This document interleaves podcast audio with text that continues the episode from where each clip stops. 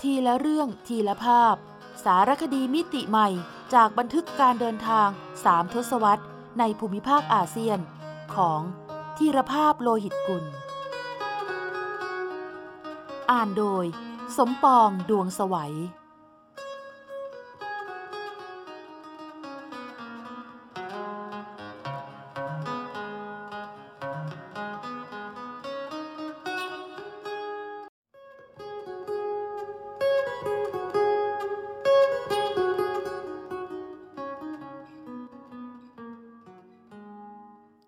ทีสีทันดอนท่องอนุภูมิภาคลุ่มแม่น้ำโขง ณ ที่ราบสูงหลังคาโลก ถึงดินดอนสามเหลี่ยมปากแม่น้ำ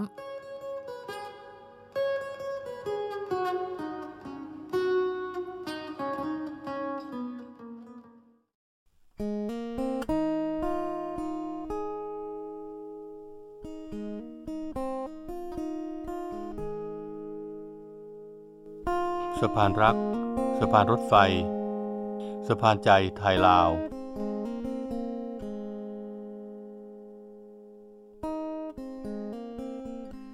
วินาทีที่พระบาทสมเด็จพระเจ้าอยู่หัว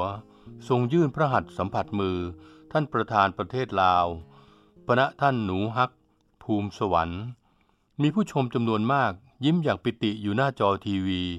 ที่กำลังถ่ายทอดเหตุการณ์สด พวกเขาประหนึ่งถูกมนต์สะกด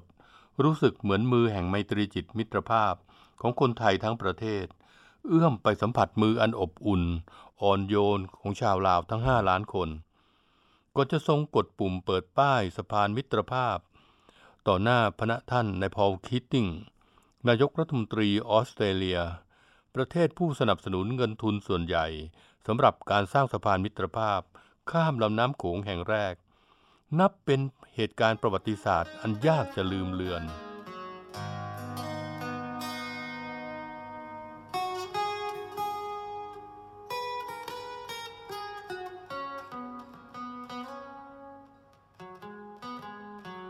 ถึงเวลาแล้วหรือยังที่เราจะยอมรับว่า มิตรภาพที่แท้จะสถาพรยั่งยืนไม่ได้เลย หากเรายังไม่มีความจริงใจต่อกัน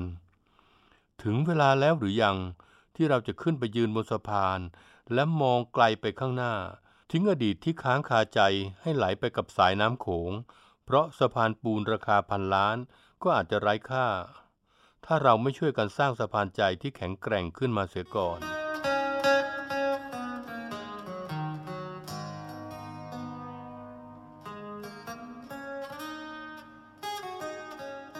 และจากกระแสพระราชดำรัส ของในหลวงรัชกาลที่ 9 พระราชทานคนไทยในประเทศลาวกว่า 200 คน เมื่อวันที่ 9 เดือนเมษายน พศ 2537 ณ กรุงเวียงจันทร์ ความว่า ในโอกาสมาเยือนลาวครั้งนี้ ได้เห็นภูมิประเทศ ได้พบประชาชนลาว เป็นการมาเยี่ยมมิตรสนิท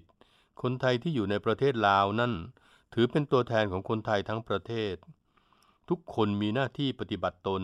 ให้เป็นที่รักใคร่ของประชาชนลาว เพื่อมิตรภาพเจริญยิ่งยิ่งขึ้นไป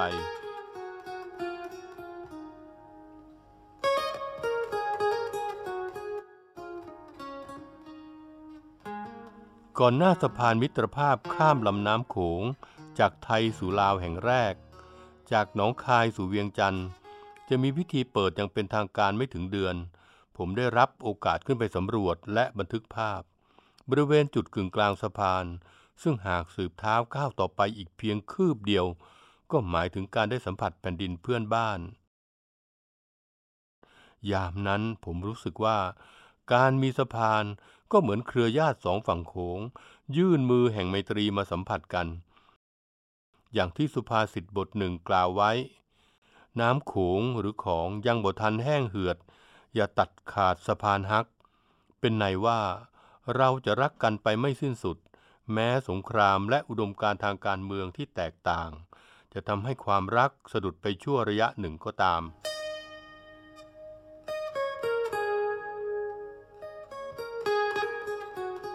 บัดนี้สะพานฮักในจินตนาการ ปรากฏตัวตนให้เป็นที่ประจักษ์แล้ว โดยเฉพาะในเงื่อนไขที่เครือญาติลาว เป็นประเทศไม่มีทางออกทะเล landlocked country แต่มีสถานะเป็นแบตเตอรี่แห่งอุตสาคเน เพราะมีป่าไม้และพลังงานน้ำเหลือเฟือที่จะเป็นไฟฟ้ามาขายให้ไทย อีกทั้งไทยเองก็ค้าขายกับลาวเป็นลำดับต้นๆ สะพานจึงมีความหมายทั้งทางเศรษฐกิจและจิตใจ ที่สำคัญคือตรงกึ่งกลางระหว่าง เลนถนนที่ให้รถวิ่ง สะพานฮักแห่งนี้ยังแบ่งช่องทางสำหรับวางรางรถไฟด้วย หลายคนอาจจะไม่ทราบว่า ในขณะที่เจ้าอาณานิคมอังกฤษ วางรากฐานการรถไฟไว้ให้เมืองขึ้นอย่างอินเดีย มาเลเซียอย่างดี แต่ฝรั่งเศสสร้างทางรถไฟไว้ในลาวเพียง 15 กิโลเมตร แถมสร้างไว้บนเกาะกลางลำน้ำโขง ที่แขวงจำปาสัก เพียงเพื่อขนทรัพยากรที่กอบโกยจากลาว หลบหลีกแก่งมรณะในลำโขงที่ไม่มีเรือลำใดผ่านไปได้เท่านั้น ดังนั้น ความเป็นจริงคือลาวไม่มีเส้นทางรถไฟ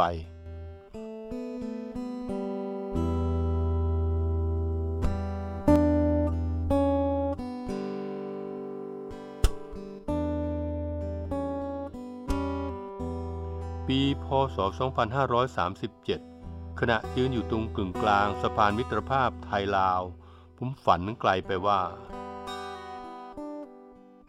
วันหนึ่งจะกระเตงลูกขึ้นรถไฟ ซึ่งทั้งประหยัดและปลอดภัย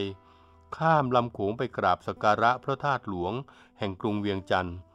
พุทธสถานศักดิ์สิทธิ์แห่งลุ่มน้ำโขง โดยไม่ตั้งหวังว่าเมื่อใด ฝันนั้นจะเป็นจริง เพราะรู้ดีว่าไม่ใช่เรื่องง่าย ๆ แต่จู่ๆผมต้องขนลุก เมื่อทราบว่า เส้นทางรถไฟข้ามสะพานมิตรภาพไทยลาว เปิดอย่างเป็นทางการแล้ว ตั้งแต่วันที่ 5 มีนาคม พศ 2552 แม้ว่าในความเป็นจริง ทางรถไฟสายนี้จะเพิ่งเริ่มต้นเพียง 3.5 กิโลเมตร จากสถานีหนองคายข้ามไปฝั่งลาวที่สถานีท่านาแล้งตำบลหนึ่งของนครหลวงเวียงจันทร์ ซึ่งห่างจากพระธาตุหลวงที่ตั้งอยู่ใจกลางเมืองถึงราว 20 กิโลเมตร ทางรถ แต่หากสร้างทางรถไฟจะตัดตรงก็เหลือไม่ถึง 10 กิโลเมตร ซึ่งน่ายินดีว่า ทั้งสองประเทศมีโครงการสร้างทางรถไฟต่อจากท่านาแล้งเข้าเวียงจันทร์แล้ว ซึ่งหากโครงการนี้สำเร็จก็จะเป็นของขวัญอันวิเศษสุดสำหรับประชาชนลาวและไทย และยังจะได้เรียกเต็มปากว่า รถไฟสายกรุงเทพเวียงจันทร์ เหมือนอย่างที่ผมเคยนั่งและนอน บนรถไฟข้ามประเทศ จากมหานครแมดริดของสเปน สู่นครหลวงลิสบอนของโปรตุเกสมาแล้ว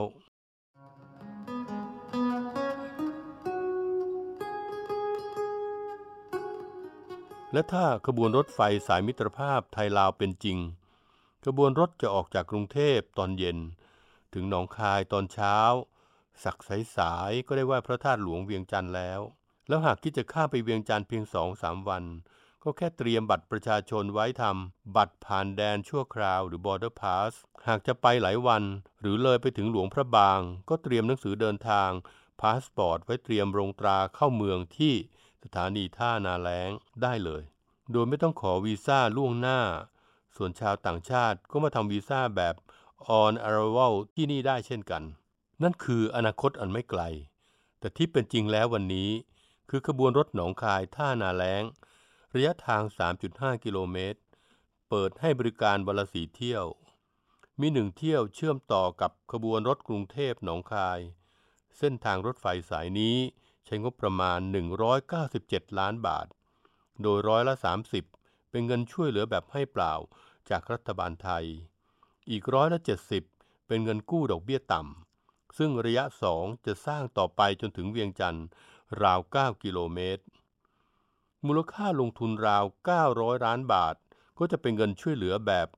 30 ต่อ 70 เช่นกัน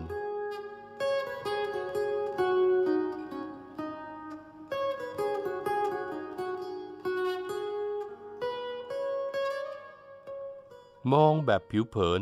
ดูเหมือนเราต้องคอยเกื้อหนุนลาว แต่ถ้าดูตัวเลขประชากรไทย 65 ล้านคน ขณะที่ลาว 6 ล้านคน กับดูอัตราเติบโตทางเศรษฐกิจของสองประเทศ ก็แน่ชัดว่า เงินช่วยเหลือก้อนนั้น แท้ที่จริงไม่ได้ให้เปล่า เพราะนี่คือการเริ่มต้นการพัฒนาระบบโลจิสติก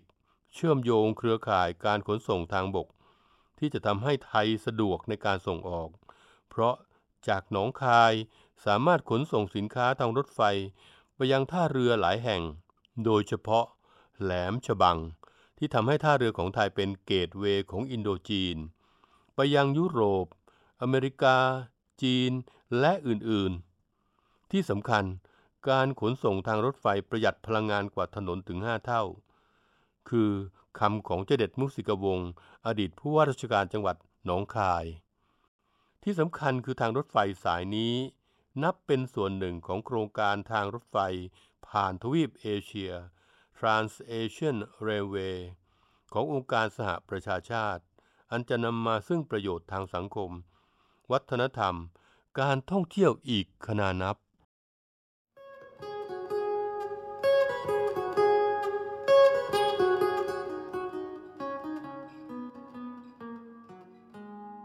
โขงนาทีสีทันดอนท่องอนุภูมิภาคลุ่มแม่น้ำโขง ณ ที่ราบสูงหลังคาโลก ถึงดินดอนสามเหลี่ยมปากแม่น้ำ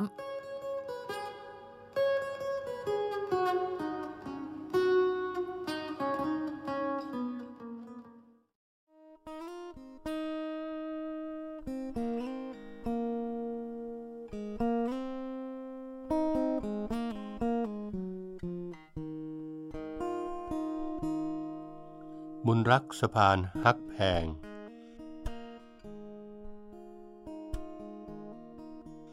สายวันที่ 8 ของเดือนเมษายนพุทธศักราช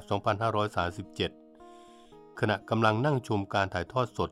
พิธีเปิดสะพานมิตรภาพไทยลาว ข้ามลำโขงจากหนองคายสู่เวียงจันทร์ ผมเกิดอาการขนลุก โดยไม่ได้ดัดจริต และน้ำใส ๆ เอ่อล้นเบ้าตาโดยไม่รู้ตัว ณวินาทีที่พระบาทสมเด็จพระเจ้าอยู่หัว รัชกาลที่ 9 ทรงยื่นพระหัตถ์สัมผัสมือท่านประธานประเทศลาว พระท่านหนูฮักภูมิสวรรค์ เป็นเวลานาน เสมือนพระสหายสนิทที่เหินห่างกันไปนาน ผมยิ้มค้างอย่างปิติอยู่หน้าจอทีวีคนเดียว เหมือนถูกมนต์สะกด รู้สึกเหมือนมือแห่งไมตรีจิตมิตรภาพของคนไทยทั้งประเทศ เอื้อมไปสัมผัสมืออันอบอุ่นอ่อนโยนของชาวลาวทั้งห้าล้านคน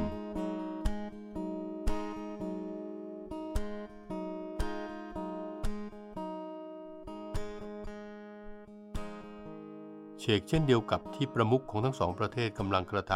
ำก่อนจะชี้ชวนกันกดปุ่มเปิดป้ายสะพานมิตรภาพ ต่อหน้าพระท่าน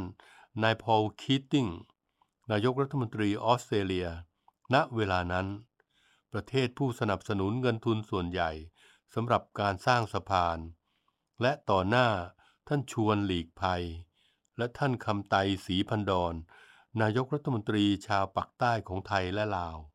เหตุการณ์ประวัติศาสตร์อันยากจะลืมเลือนนี้ ผมเชื่อมั่นว่า จะไม่คลาดจากสายตาของบุคคลที่น่านับถือท่านหนึ่ง ความจริงท่านก็แค่เป็นนักวิชาการซึ่งไม่มีบทบาทเกี่ยวข้องอะไรกับการสร้างสะพานมิตรภาพเลย แต่ท่านคงตื่นเต้นกับภาพดังกล่าวไม่แพ้ผม อาจารย์ธงเวียน หรือท่านเหวียนจีทง นักวิชาการทางภาษาและมนุษยวิทยา ประจำสถาบันเอเชียอาคเนย์แห่งกรุงฮานอย ผู้มีบทบาทสำคัญในการจัดทำพจนานุกรมเวียดนามไทยขึ้นเป็นครั้งแรก สายเลือดข้างบิดาของท่านเป็นเวียดนาม แต่ฝ่ายมารดานั้นเป็นชาวลาวที่เมืองสวรรณเขต บ้านเกิดท่านกายสอนผมวิหาร อดีตผู้นำสูงสุดของชาวลาวผู้ล่วงลับไปแล้ว อาจารย์ธงเกิดในลาว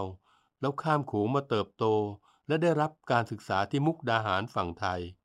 เมื่อครอบครัวข้ามมาทำมาหากินเช่นเดียวกันกับ ชาวยวนอพยพ ที่มาตั้งถิ่นฐานอยู่ทั่วไป ในแถบจังหวัดริมฝั่งโขง นับแต่หนองคายเรื่อยลงมาถึงอุบลราชธานี เด็กชายธงนั้นเรียนเก่ง จนถึงกับเป็นช้างเผือกข้ามเขตมาโดดเด่น อยู่ในสถาบันระดับนำของประเทศ อย่างสวนกุหลาบวิทยาลัย ก่อนเอนทรานเข้าไปสวมชุดนิสิตคณะนิติศาสตร์ จุฬาลงกรณ์มหาวิทยาลัย อย่างภาคภูมิใจไม่ยิ่งหย่อนไปกว่าลูกหลานไทยแท้ ๆ ที่สำคัญ คือท่านเรียนได้ทุนการศึกษา และมีจุดหมายปลายทางอันงดงาม ที่อาชีพนักกฎหมายเกียรตินิยมอย่างค่อนข้างสดใส หากไม่มีอุบัติเหตุทางการเมืองมาขัดขวางเสียก่อน หลังการทำรัฐประหารโดยจอมพลสฤษดิ์ธนรัตน์เมื่อปีพศ 2500 นโยบายต่อต้าน และเกลียดชังลัทธิคอมมิวนิสต์อย่างรุนแรงทำให้นิสิตชายเชื้อสายเวียดนาม แห่งคณะนิติศาสตร์ มีทางเลือกในชีวิตสองทาง ไม่ใช่ทางที่จะอยู่เมืองไทย หรือทางที่จะกลับไปเวียดนาม แต่หมายถึงทางเลือกที่จะกลับไปอยู่เวียดนามเหนือ หรือเวียดนามใต้เท่านั้น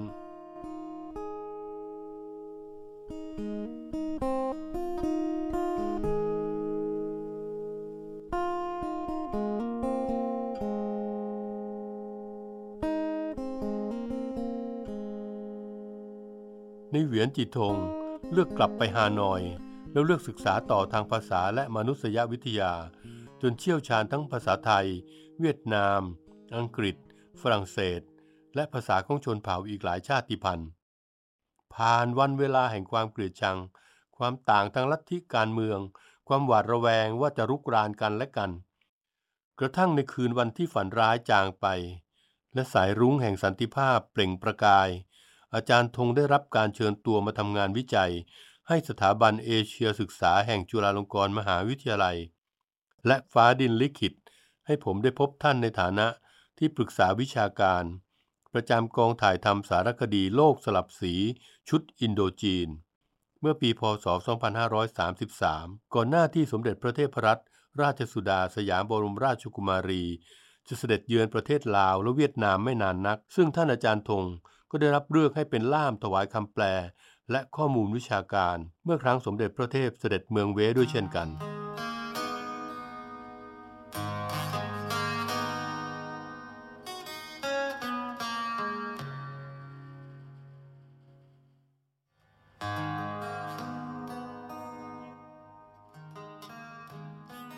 าเวียดนามเป็นแผ่นดินพ่อของผม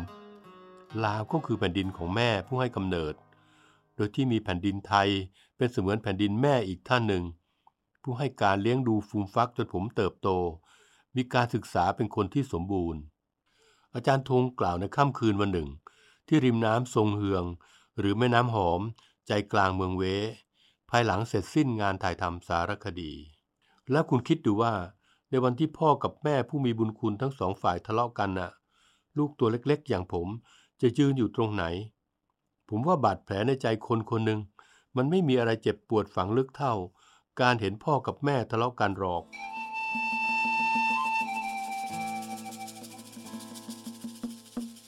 แทนคำตอบรับใด ผมจ้องมองใบหน้าท่าน แล้วส่งยิ้มแห่งความปิติยินดีแทนคำพูดต่อที่ว่า แล้วคุณลองคิดดูว่า ผมจะดีใจแค่ไหน ที่วันนี้เห็นพ่อกับแม่กลับมาคืนดีกัน และผมยังได้กลับมาทำงานตอบแทนพระคุณแม่อีกด้วย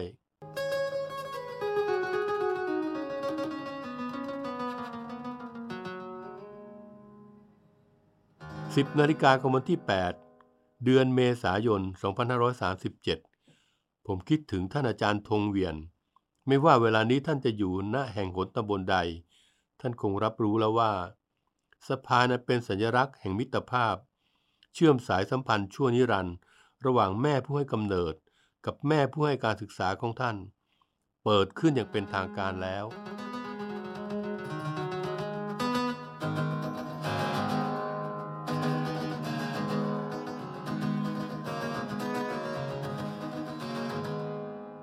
เพราะว่า มิตรภาพที่แท้จะสถาพรยั่งยืนไม่ได้เลย ถ้าเราไม่จริงใจกัน ถึงเวลาแล้วหรือยังที่เราจะร่วมกันยืนบนสะพาน และมองไกลไปข้างหน้า ทิ้งอดีตที่คาใจไหลไปกับสายน้ำโขง เหลือไว้เพียงสายน้ำใจที่รินหลังให้กันอยู่เสมอ เพราะสะพานปูนราคาพันล้านก็อาจจะไร้ค่า ถ้าเราไม่ร่วมกันสร้างสะพานใจขึ้นมาเสียก่อน วันนี้พระบาทสมเด็จพระเจ้าอยู่หัว และสมเด็จพระเทพรัตนราชสุดา เสด็จพระราชดำเนินนำหน้าพวกเรา ด้วยสะพานใจในรูปของโครงการพระราชดำริ เพื่อช่วยเหลือเกษตรกรและเด็กกำพร้าชาวลาวแล้ว อยู่ที่พวกเราจะก้าวเดินตามรอยพระบาทของท่านหรือไม่ กระแสพระราชดำรัสที่พระราชทานต่อคนไทยในประเทศลาวกว่า 200 คน เมื่อวันที่ 9 เดือนเมษายน 2537 นั้น สมควรน้อมรับใส่กล้าว และหัวใจทั้งชาติเป็นอย่างยิ่ง มีความตอนหนึ่งว่า ในโอกาสที่มาเยือนลาวครั้งนี้ ได้เห็นภูมิประเทศ ได้พบประชาชนลาว เป็นการมาเยี่ยมมิตรสหาย คนไทยที่อยู่ในประเทศลาวนั้น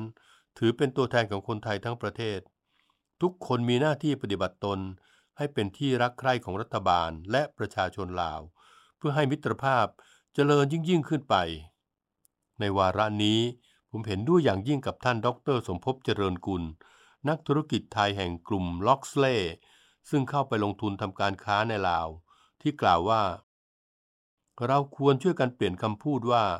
ไทยลาวเป็นบ้านพี่เมืองน้อง มาเป็นบ้านใกล้เรือนเคียงแทน หมายถึงเราเป็นเพื่อนกันต้องเคารพศักดิ์ศรีและให้เกียรติซึ่งกันและกัน ไม่ใช่มีฝ่ายหนึ่งเป็นพี่ ฝ่ายหนึ่งเป็นน้องอย่างที่พูดกันเสมอมา ณ วินาทีที่พระหัตถ์พระบาทสมเด็จพระเจ้าอยู่หัว สัมผัสมือท่านประธานประเทศลาว น้ำใสๆ ที่หลั่งล้นจากดวงตา จึงเป็นน้ำตาที่หลั่งให้กับความปิติ เชกเดียวกับการได้เห็นพ่อของเพื่อนน้ำมิตร จับมือกับพ่อของเราอย่างหมดใจ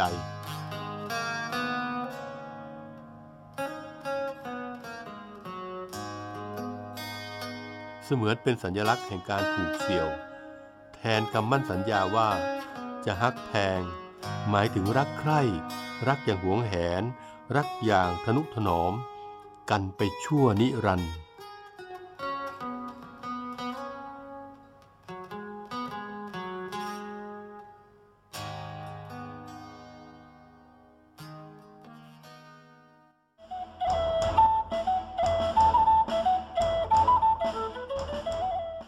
ซอกแซกอาเซียน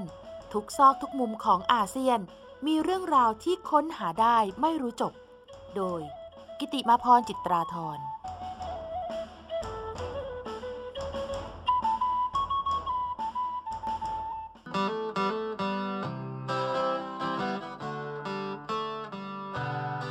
ริศนาทุ่งไหหิน ทุ่งไหหินที่ราบสูงณแขวงเชียงขวาง ประเทศลาว ตามตำนานพื้นบ้านล้านช้าง เล่าขานว่า เป็นไหเล่าของขุนเจือง วีรกษัตริย์ของชาวลาว ผู้มีกองทัพขนาดมหึมา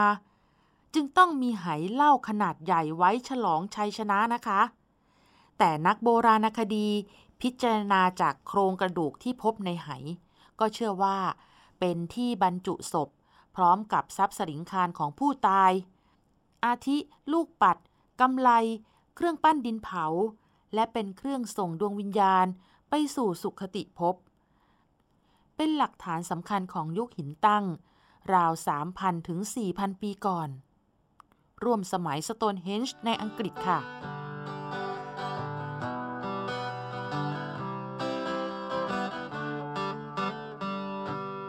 ไหหินมีขนาดความสูงตั้งแต่ 1 ถึง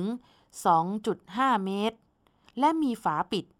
บางฝามีการแกะสลักลวดลาย สันนิษฐานว่าเป็นไหหินของบุคคลสำคัญ แต่ปัจจุบันไหหินส่วนใหญ่ไม่มีฝาแล้วค่ะ เนื่องจากว่าถูกขโมยไปจำนวนมาก และอีกส่วนหนึ่งก็แตกสลายไป จากแรงระเบิดในสงครามอินโดจีน ซึ่งมีสถิติว่า ระเบิดที่สหรัฐอเมริกาทิ้ง ในระหว่างการสู้รบ กับกองกำลังผู้รักชาติ เวียดนาม ลาว และกัมพูชา รวมกัน มากกว่าระเบิดทั้งหมดทั้งมวล ที่ใช้ในสงครามโลกครั้งที่สองเสียอีกค่ะ